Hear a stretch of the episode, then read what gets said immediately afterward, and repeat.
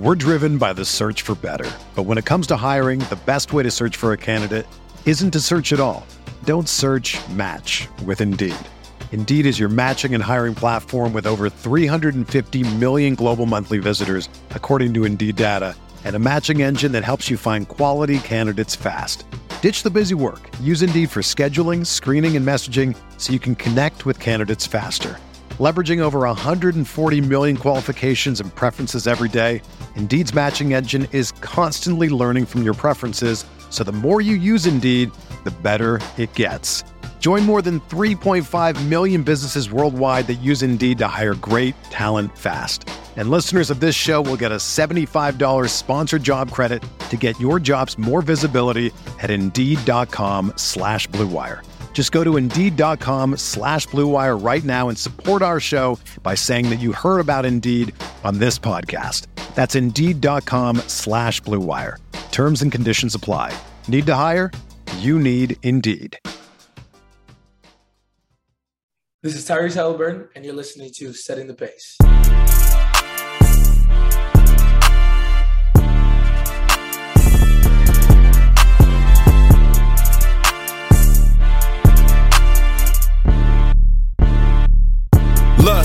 Setting the pace with Alex and Fauci, Alex and Fauci, Alex and Alex. If I put our jacks in the paint, how you gonna stop me? How you gonna stop me? How we can go head to head.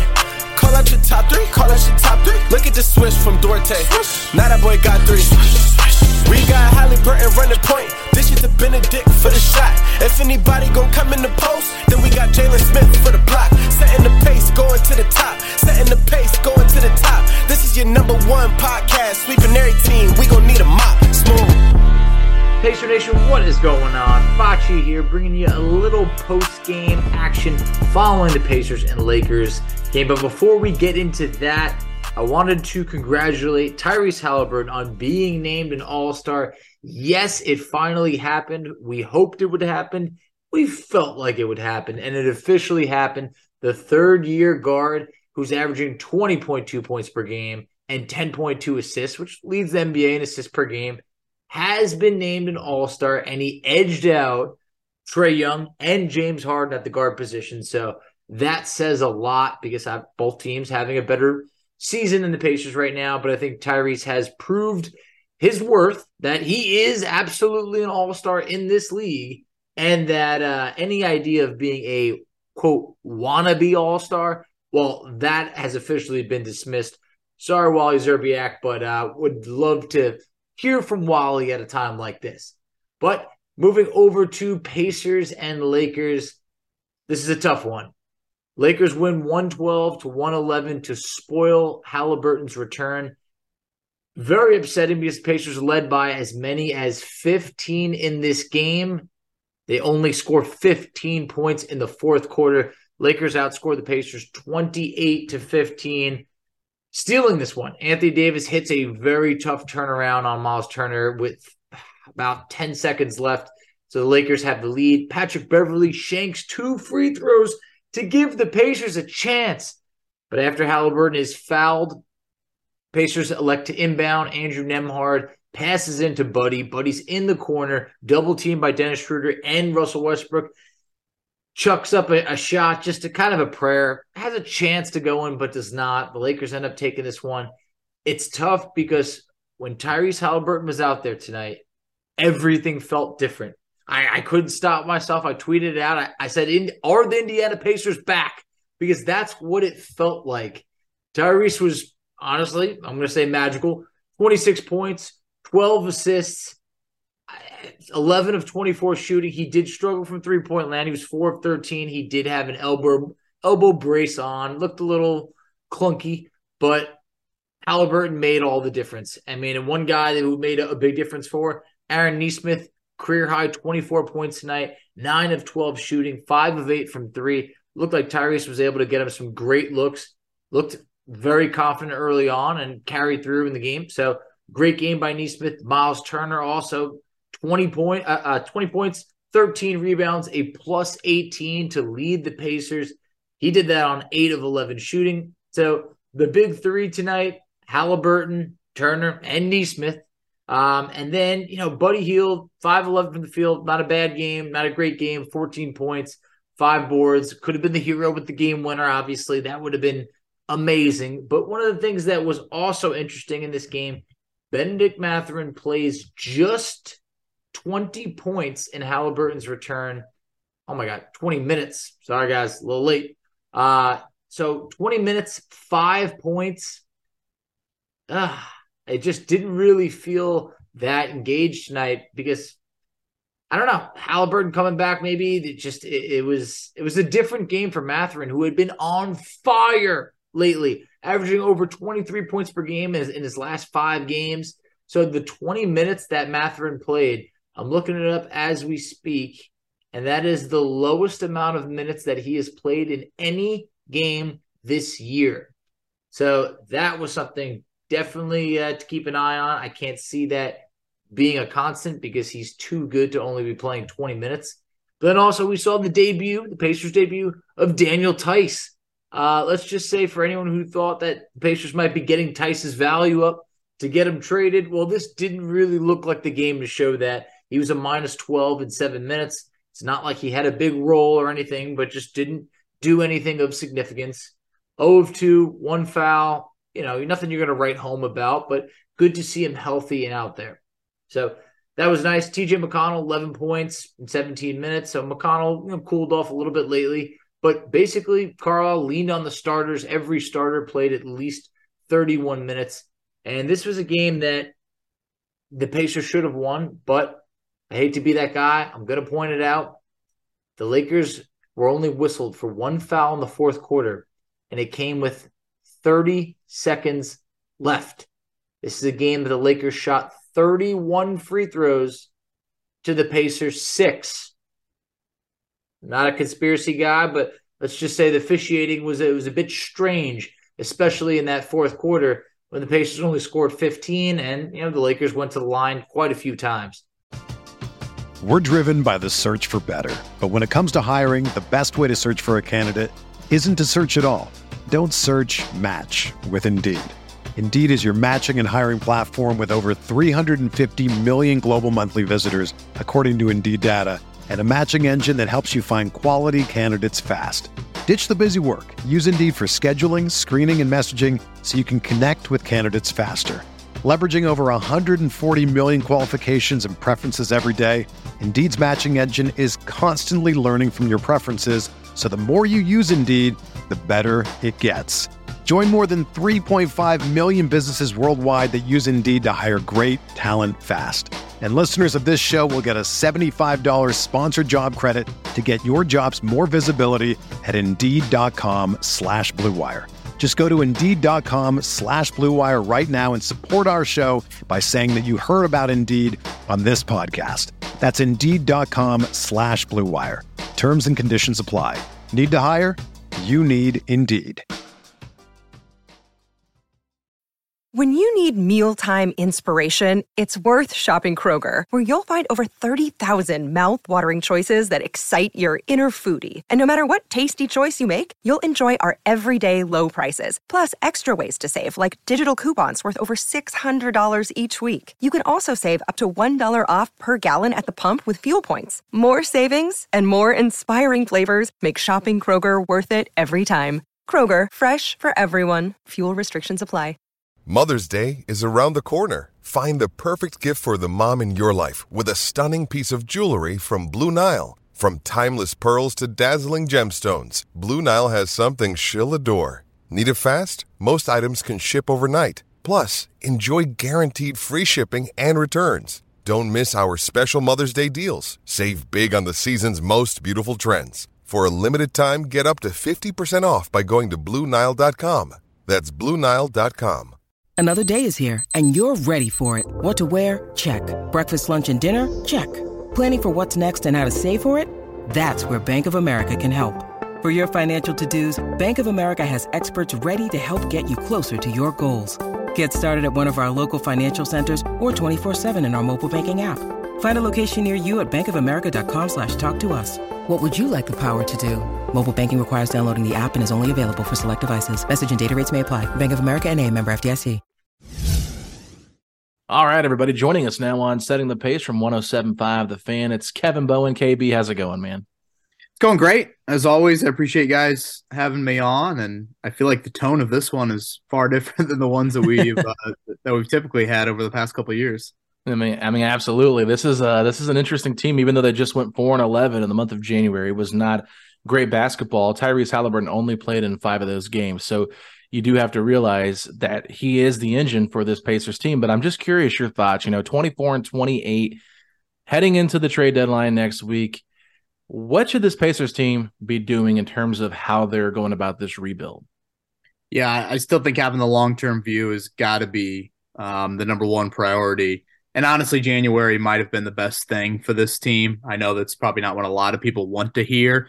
Um, and I think in the market, if you're a Colts fan, you know, you, you were like, you had this horrific season and you almost got kind of caught up in all the winning the Pacers did. And, you know, I don't think it was a huge section of the fan base, but there certainly was a section of the fan base that was like, go, go, go, you know, hey, you can get a first round series and you can potentially host a first round series. And, you know, who knows what can happen. But, you know, even when Halliburton went down, if I'm not mistaken, they were like, and I think they had fallen to seven, maybe six mm-hmm. in the Eastern Conference standing. So it was still kind of teetering on the play-in, you know, part of it. And if you look at the schedule, you know, whether it was the end of the Western or that that four-game trip that they just got back from and now into the month of February, I mean, there's some really tough games on the schedule. Um, but certainly if you look at the season as a whole, you got to be extremely pleased. I mean, there are pieces to the puzzle. There are big pieces to the puzzle. You have made a decision on Miles Turner, and I think it's one that's a lot more attractive than I thought you'd be able to do. Um, so credit to Kevin Pritchard and company, and credit to Miles Turner as well um, for getting that done. Uh, but I still think you're one major piece away. And, and my thought process, guys, throughout this has always been swing for the fences. You know, this is not a franchise that rebuilds often. If you're going to do it, do it. And I am not one of these people that thinks the Indiana Pacers will never get to an N B A Finals. I mean, they were one game away um, against LeBron one year. They were two games away against LeBron, you know, the other year. And that was a loaded Miami team. You know, if you go back to the turn of the century, of course, they had their chances in that Finals with the Lakers as well. You you can do it. Um, it it's it's not easy, but you can do it. And I think it's a disservice to your fan base if you don't try to take that full swing. Um, and I think they're still in a position to go ahead and try that, you know, certainly coming up with the draft here in June. I think the, the building blocks are there. You have Tyrese Halliburton. Now you got Benedict Mathurin. You know Miles Turner is at least under contract for the next few years, um, two more years at least. So it feels like – and then you have the draft picks coming in, the cap flexibility. There's a lot of different ways the Pacers could go. But let's let's start with the Turner extension that you mentioned. I mean, what was your initial reaction when the deal got done? Because the Pacers were starting to – inch pretty close to, you know, a deadline of, hey, if, if the trade deadline's approaching and Turner hasn't inked, your hand might be forced. Yeah, w- without a doubt. I mean, I thought the first thing that jumped out to me was just the length. You know, I, I don't know if I kind of got myself into this corner, and maybe I shouldn't have, but I just assumed if the extension was going to happen, it'd be four years and it'd be, you know, right around that nine, whatever it was, ninety-six, I think, ninety-six million. Um, and for me, that that would have been scary. I, I don't love paying centers that much money. I don't love committing to centers that deep, um, particularly into their thirties, and particularly one that you have to acknowledge Turner has had some injuries over the past couple of seasons, you know, particularly, you know, feet-wise, which, again, is, is a bit concerning. Uh, but the fact that, you know, you're able to use your cap space this year, um, which, again, credit to the Pacers being in a flexible situation, they can do that, um, and then sign him for two years. You're going to get a very affordable contract for those two years, considering what, what Turner offers you. And then you're going to get an extremely hungry Miles Turner. You know, I think Miles has always been uber confident in himself, um, especially with his words. You know, if you watch that press conference earlier in the week, uh, you know, he acted like, you know, he hasn't even reached his prime. And I know a lot of that can just be, you know, his, his, you know, just words, but I really think he believes that. And you could argue, you know, his play with Tyrese Halliburton, you know, would offer an opportunity to reach a little bit of a higher level play, but he's still going to be extremely hungry. You can still move him if for some reason, you know, you, you get a call that's super enticing one way. Um, so I, I, I was a fan of it. And, and if we would have had this conversation this time last week, I would have been hesitant against it. I do think centers are a little bit more on the replaceable side in the N B A. I do want to acknowledge, though, he brings a unique aspect when you combine the ability to stretch the floor and protect the rim. You know, when you think of guys like Nick Claxton or what Walker Kessler's maybe showing early in his career, they're just not going to stretch the floor like Miles. They might give you a little bit more from a lob standpoint, but they're not going to stretch the floor. Um, with how bad this team is defensively and just how poorly the young big guys have developed for you, um, it made a lot of sense, I think, to do it and to do it on the timeline that they did it. Yeah, and I think Miles has actually been pretty effective down low at times too this year when they've put him in a post-up and things like that. It's very decisive, makes his move and gets right to it. And I think that was part of Turner's growing pains early on, was he was just very indecisive with what he wanted to do. And now, you know, he's in a he's in a totally different system with Tyrese Halliburton. And I said this on our, our last episode that we just recorded.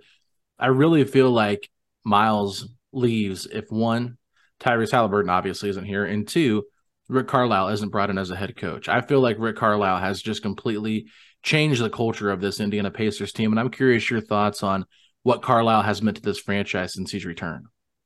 Yeah, it's it's a great point. You know, I think immediately when he walked into the locker room, I think, you know, Malcolm Brogdon had the quote, and I know that Brogdon's words were, you know, take it with a grain of salt over the past couple of years, but, you know, Brogdon said something to the effect of, like, he immediately commands respect. And unfortunately, I don't think Nate Bjorkgren had that. And, and and I think the COVID year certainly hindered him and and restricted him with just making any sort of connection with with that locker room. Um, so I think when you have a guy with Carlisle's resume, that helps. You know, I think any conversation you have with him, you come away blown away by his intellect. And at times you're like, gosh, boy, he was just way over my head with that. Or, you know, he, you're not really sure how he's, he's going to react. You know, there was a, mm-hmm. we had him on right before the start of the season. And there's a question that I asked him of something to the effect of, like, do you feel like you need to prove yourself? Um, which it's a bit odd to say that to a coach that probably will be in the Hall of Fame one day. I, I I'm not going to pretend to know Hall of Fame coaching resumes, but, you know, when you've been doing it as long as he has and has won a title, you're, you, you're probably going to have some sort of Hall of Fame resume. Um, but, you know, you haven't won a playoff series in a decade. And I was really curious how he would react to that question. Um, and he reacted in a very similar way to, I think, how this team reacted to the Vegas win-loss total at the start of the year of, yeah, expectations are low. You know, we didn't play well last year. And that's on everybody in the organization. Because if you look at this team last year, I mean, certainly injuries and G-leaguers and all of that, they still were worse than they were with Bjorkgren, and they were particularly bad in those late-game situations. So that, which I think a lot of that can fall onto coaching. I mean, obviously players make some big plays late, but some of that can fall into coaching. And I just think Carlisle and that staff has been able to, you know, take a big jump this year. And it's a very accomplished staff, and major credit to them for how they've utilized guys, the mixing and matching of – Um, you know, going a little bit smaller at times. I think they found a decent balance in committing to some youth, but also trying to win now, which I think is a really difficult thing. I mean, you're a coach at the end of the day. The players kind of, you, you almost owe it to them to to try and, you know, obviously win. I mean, yeah, there's been nights where I'm like, man, I'd like to see more Isaiah Jackson. I'd like to see more Jalen Smith, et cetera, et cetera. Do I really need to see Terry Taylor playing as much as he is? But at the same time, you know, Rick has got to find that balance of sending message to guys on the roster and, you know, picking and choosing his spots when to commit to some youth and and, and playing more of the win now crew. Um, so, yeah, Carlisle deserves a lot of credit and certainly has bought into a unique situation, one that I didn't think he would necessarily want at this point in his career. And, you know, with another piece or two, I don't see any reason why this team shouldn't be back in the playoff conversation very soon. It's definitely been a hard line to tiptoe for Carlisle, but I, I do think he's, you know, had some different experiments that he's tried out. Some have worked, some haven't. But one player that we all miss, Tyrese Halliburton. Look, we knew just how how special and, and talented, you know, he was, but his absence has now, I think, almost created a, a new appreciation for him. I mean, this team without Halliburton has been downright awful. Did this give you a more appreciation of, wow, this guy really is an all-star? Because when he's out there, the Pacers at one point were twenty-three and eighteen. They're currently twenty-four and twenty-eight. So life without Halliburton has not been pretty. Has it changed your outlook on him as a player? Well, it's a great question. Um, I mean, honestly, there's probably no person that was happier to see the Pacers play like that over the last few weeks than Tyrese Halliburton's agent, um, considering what he means to this franchise. I mean, it's it's incredible. I thought one of the things that Halliburton showed me early in the season, you know, we're talking, you know, fall into the winter, I'm like, wow, this dude can really score at a high level. And honestly, the optics of watching Halliburton play probably does not offer him benefit of the doubt. Like, he's not going to wow you with his jump shot. It, it doesn't look, you know, like the prettiest thing in the world. He's not this guy that's just banging on the rim. He's not this guy that's just this, you know, jet-like quick point guard. But yet he just gets it done. And you kind of sit there at the end of the game and you're like, wow, he does have twenty-four and eleven. Um, so I thought that was kind of the first step in October, November, December, where I'm like, man, he can consistently score on top of obviously being one of the best distributors, if not the best in the N B A. That combination is so rare. I mean, there was a point right before his injury where I was looking up, okay, how many guys, if you combine points and assists, you know, he averages ten assists a night, let's say half are twos and half are threes. Um, you know, he's pretty much giving you the forty to fifty point a night, you know, with his own scoring and the assist. Guys, there's like five or six dudes in the N B A that that do that, and these are the dudes in in the league.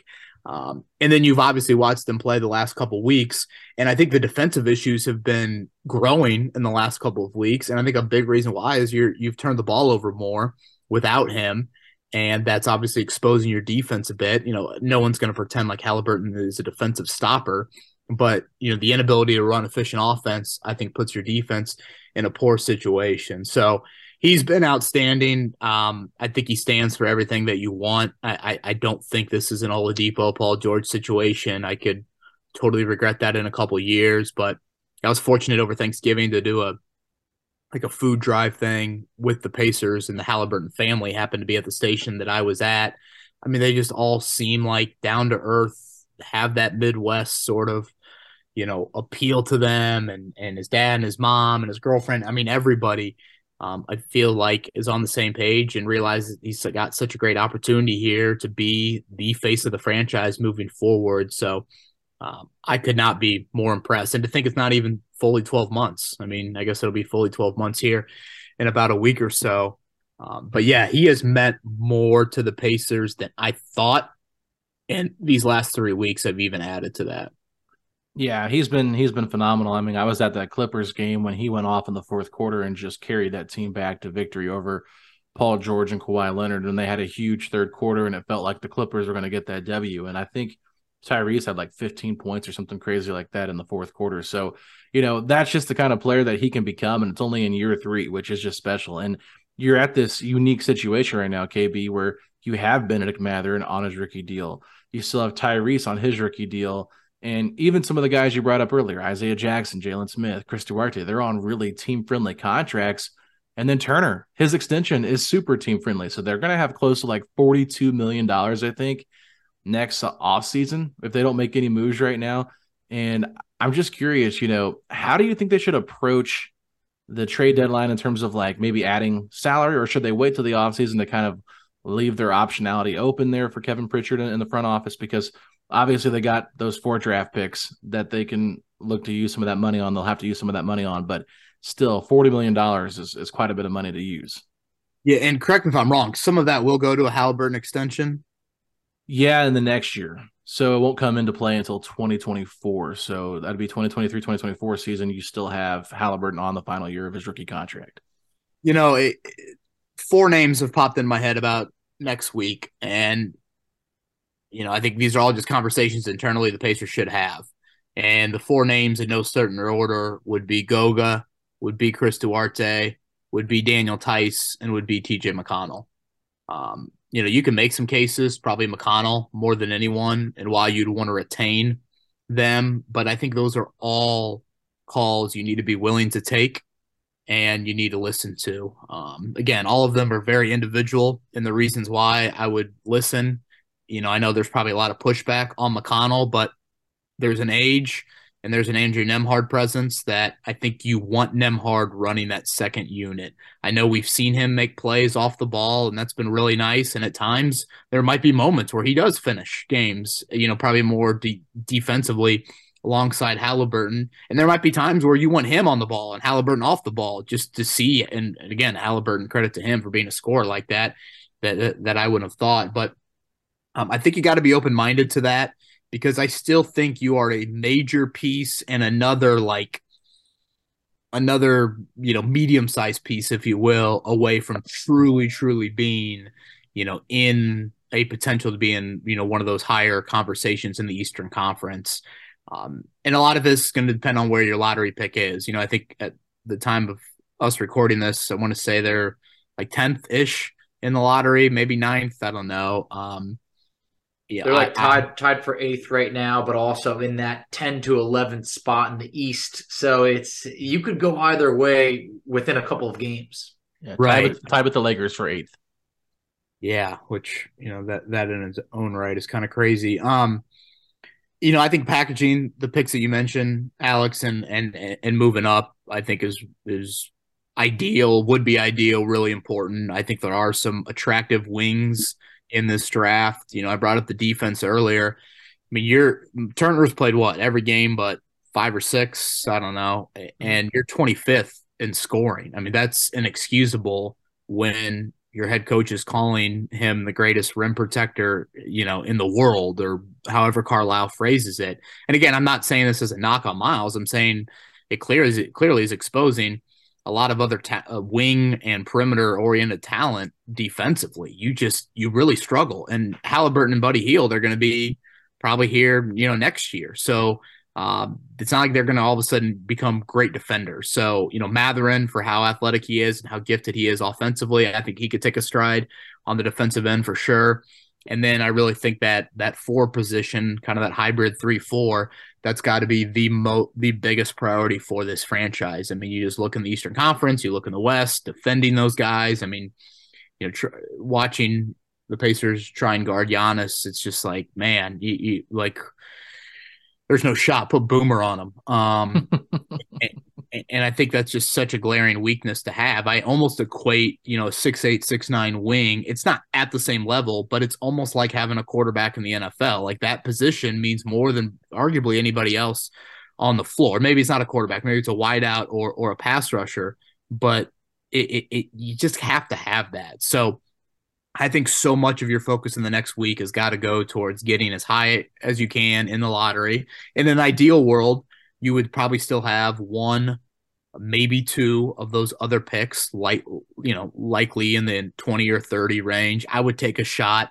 at a backup big, more of a shot blocking type big. Um, I know, you know, right now on paper, you've got kind of a logjam there, but I think you got to be looking a little bit down the road at, you know, wh- where you're at, where Turner's thinking at the age of twenty-nine.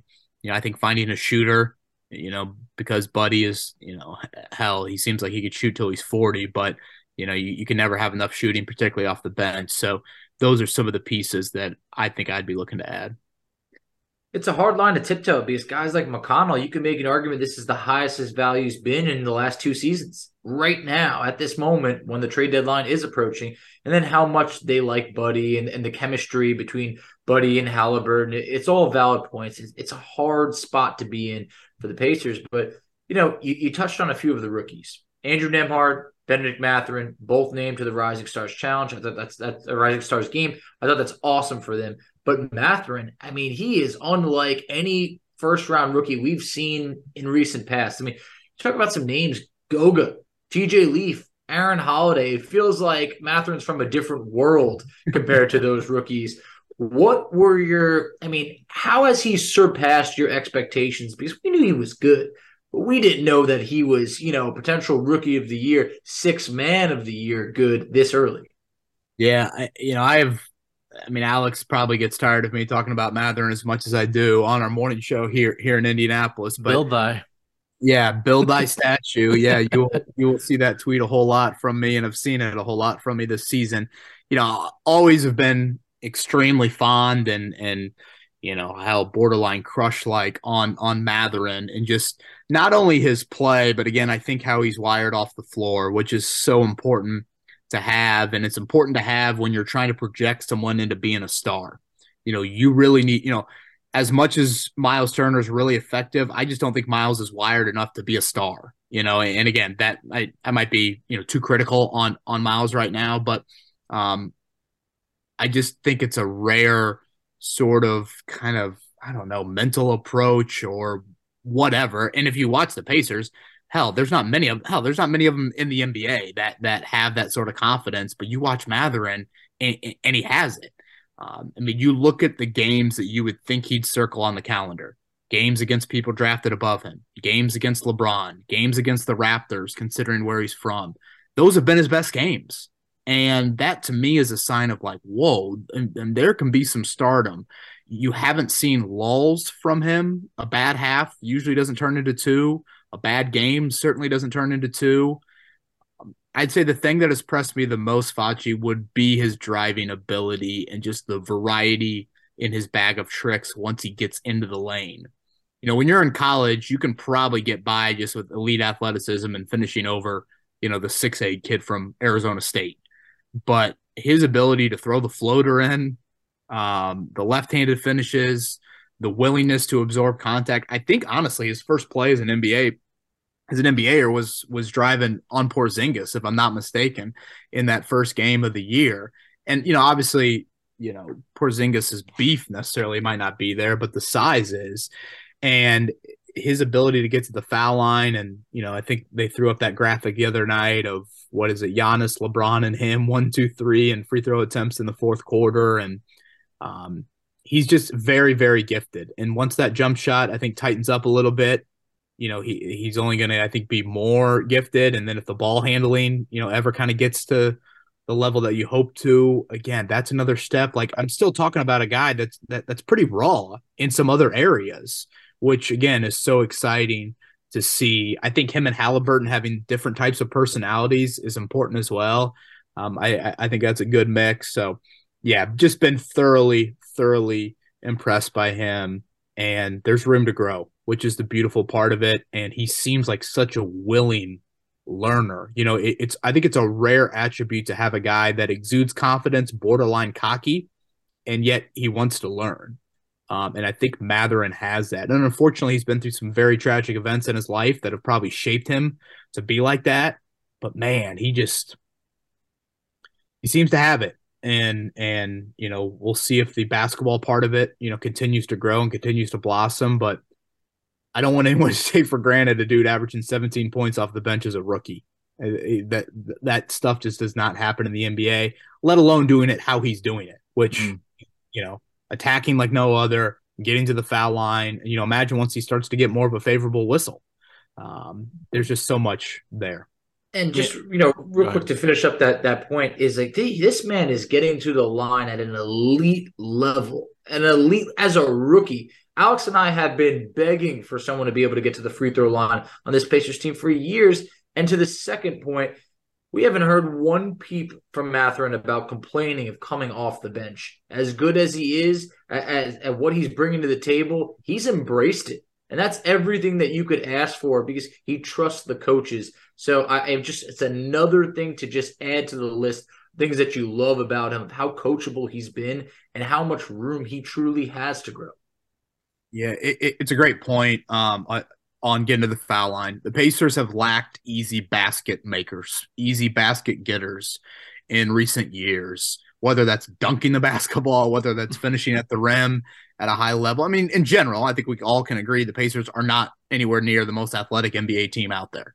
Um, so finding more of those guys and, again, getting to the foul line at a really high rate is is quite the gift. And he and he has that. And it's not just he's just putting his head down and you're like, oh, God, where the hell is he going to end up? I mean, sure, there's some times where he's looking for a call, but, you know, when you can get to the foul line as much as he has, and it hasn't happened often, but this is another area, but I think it was the Magic game the other night, maybe where he had four assists and no turnovers. I mean, that's another area where it's like, okay, when he gets in the lane now and the attention grows, can he become a little bit more of a playmaker? That would be something you would love to continue to see him grow in. Yeah, I was going to say this month uh, in January, he was the Pacers' leading scorer at nineteen and a half points per game. And he was shooting, I think, below thirty percent from the three-point line. And that's one thing we saw when he first came into the league that first month of October, a little bit in November. he was shooting lights out from behind the arc, and pretty much the last two months he's been pretty bad from there, but he's still putting up big numbers. So like you said, very raw player, but I still think if he can get that shot down consistently, specifically from the three-point line, I like the little floater that he's added into his game as well. Uh, and he's even talked about that openly, just trying to find that mid-range shot and knowing when the defense is giving you that and when to go all the way to the basket, because I, I think we're just seeing a special scorer in the making. But um, uh, another guy that's kind of had a, a down month, and I think a lot of it has to do with the absence of Halliburton, but he had a great December, was Aaron Nesmith. And, and this is a guy that I feel like this might just be who he is, a very up and down type of player. That's not someone you can consistently rely on, and probably more of a bench guy. But I'm just curious, uh, for my last question, what have your thoughts been on Aaron Nesmith this season? Yeah, I, I would say the first thing that stood out to me is, you know, when you think of high level athlete, and, you know, he was a good shooter coming out of Vanderbilt. I'm always curious, like, you know, what's their effort like? How hard do they play? Um, he plays really hard. He yeah. plays really hard. And there was a night, I'm trying to think who the opponent was. Hell, it was probably one of the few wins they've had recently. Maybe it was that Chicago game, or I, I don't know. I'm trying to think of who they beat recently. But um, he didn't score, but he just kind of hustled, and they got back in the game in that third quarter. I don't know. Maybe they ended up losing the game. But um, he just made a lot of those plays. And so I think that's something that you like. Um, I would tend to agree with what you're saying, though, Alex. You know, to me, I'd probably slot him more in a, if I'm projecting the Pacers out the next five years, as a seventh, eighth guy, and less as a starter. Um, probably would have higher asp- aspirations for what I would want in the starting lineup. But you got to remind it, he's still pretty young. Um, it was a right wrist injury, if I'm not mistaken, is what he's been dealing with too. So you wonder if that's impacted his jump shot. Because I mean, there was a stretch there where he was like two of twenty-two, yeah. uh, which you, you just can't play a six five, six six guy and have that at all. Um, There, there is a lot of refining, just I think with consistency of the jump shot when he is driving, um, kind of channeling in that athletic ability to match up with just his basketball skills itself. Uh, but I still think there is stuff to work with, and there's, you know, things there that you like, and contractually it's, you know, just fine. It's not like you got to make a big decision on him in the next month or so, or next week or so, anything like that. Uh, but I would probably slot him, you know, probably him and Nembhard in as more of that second unit of the future in kind of how you're looking at it. I mean, if you're going to look out the next one to two years, you know, Halliburton, Hield, Mathurin, Turner, four of your five starters. I think you got to go find that four piece. Then your second unit, you know, who knows about the backup front court? That's very up in the air for me. Obviously, Nembhard. Um, I'd throw Nesmith in there. And then we'll see how everything else shakes out, Duarte-wise, you know, Theis-wise, you know, those sorts of names. But, um, you know, certainly with the amount of picks you have, you aren't going to trade all of them. Um, you could add some pieces within that second unit. That's it for my last question before I let you go. What's been like uh, maybe your your favorite moment of the season thus far? Oh, gosh, that's a good one. You know, I'm fortunate to to do a morning radio show here in Indy from seven to ten a.m. And I would just just the sheer joy of talking about all the wins early on. And again, the Colts probably have an impact on that, but um, it just was so unexpected. I mean, hell, I thought over thirty wins. I think I my final prediction was thirty-two and fifty. So even I'm selling them short based off, you know, their their their current projection. And I, I would just say the utter shock of, of how quickly it all came together, especially because, you know, Turner has the thing on opening night and he misses the first week. And didn't they start one and four? If I'm mm-hmm. not, they were bad. Yeah. Mm-hmm. And so then you're thinking, oh boy, here you go again. And that was right as the Colts were doing all their firings and benchings and all of that. And then everything changed, you know, in November. So um, I'm trying to pick out like kind of just those individual, I mean, the Golden State Lakers back-to-back out west. Um, yeah. I don't know if those are back-to-back, but on about that a week trip, apart. On that trip, uh, you know, beating the Lakers, Nembhard, you know, that shot and that comeback, and then without Halliburton beating the Warriors, you know, those were probably some, you know, late-night moments when you stay up for those games. You're like, boy, this better be worth it, and they and, and they certainly were. So, yeah, I would probably go there, you know, because as much as I am a big picture guy and like to look ahead and, and, and try and look a year or two down the road. I get there are a lot of fans that don't want to live in that moment. They would much rather live in, you know, the night in, night out moments, and that's fine, and that's part of fandom. And they've offered so much joy in those moments as well. So, um, yeah. I'm I'm with you on that. I think the, the Nembhard game winner, it's going to be hard to top that against the Lakers. And that that same stretch, beating Golden State, beating the Lakers, I think if you poll the majority of Pacer fans, they're right with you, because that was just such a fun point of the season where we were really sneaking up on teams and, and winning when it mattered most, which, as you talked about, years past, last year, the Pacers couldn't buy a win in the clutch. So that, that was a, a great joy to see. But Kevin, as we wrap up, I mean, tell everybody where they could find you at on social media. Yeah, I appreciate that. K Bowen ten seventy on Twitter um, is where you can find me. Like I said, co-host a morning show here in Indianapolis from seven to ten a.m. Um, each and every day. You can find the link to the stream and the app in my uh, Twitter info. So K Bowen ten seventy on uh, on Twitter. Appreciate you. Hey, you know we're going to have to have you back on again, so just uh, stay ready. I love it. Thanks, guys. As always, you guys do unbelievable work. Thanks, K B. Appreciate it. Appreciate it. All right. Great stuff there from Kevin Bowen. Always appreciate when he's on and has a great pulse of this team doing a local radio show here. So that's going to do it for us today. Let the people know where they can find us at on the good old social media. Absolutely. So you can find us on Twitter at Setting the Pace three. You can find Alex on Twitter at Alex Golden N B A. I can be found on Twitter at underscore F A C C I. You can find us on Instagram at Pacers Talk. You can find us on Facebook, Setting the Pace. Find us on TikTok at Setting the Pace. And Alex, tell them where they can check us out on YouTube. Ladies and gentlemen, go to youtube.com slash Setting the Pace, a Pacers podcast, where you can check out all of our latest videos. If you're listening to this, for sure, the Jake Fisher interview is up, and the Trade Ideas podcast that we did, that video should be up probably at this time now, because I am uploading it on when, uh, Thursday night. So excited for, for that to drop on YouTube. But make sure you subscribe. Let us know what you think. Tell a friend. We're getting really close to a thousand subscribers. So if you haven't already subscribed, hit that subscribe button. But Fachi, if you're believing that Buddy Hield is going to put on a huge, amazing showing for the Indiana Pacers in the three-point contest, then hit me with those three words. Let's go, Pacers! Setting the pace, going to the top. Setting the pace, going to the top. This is your number one podcast. Sweeping every team. We gon' need a mop. Smooth. Mm, baby.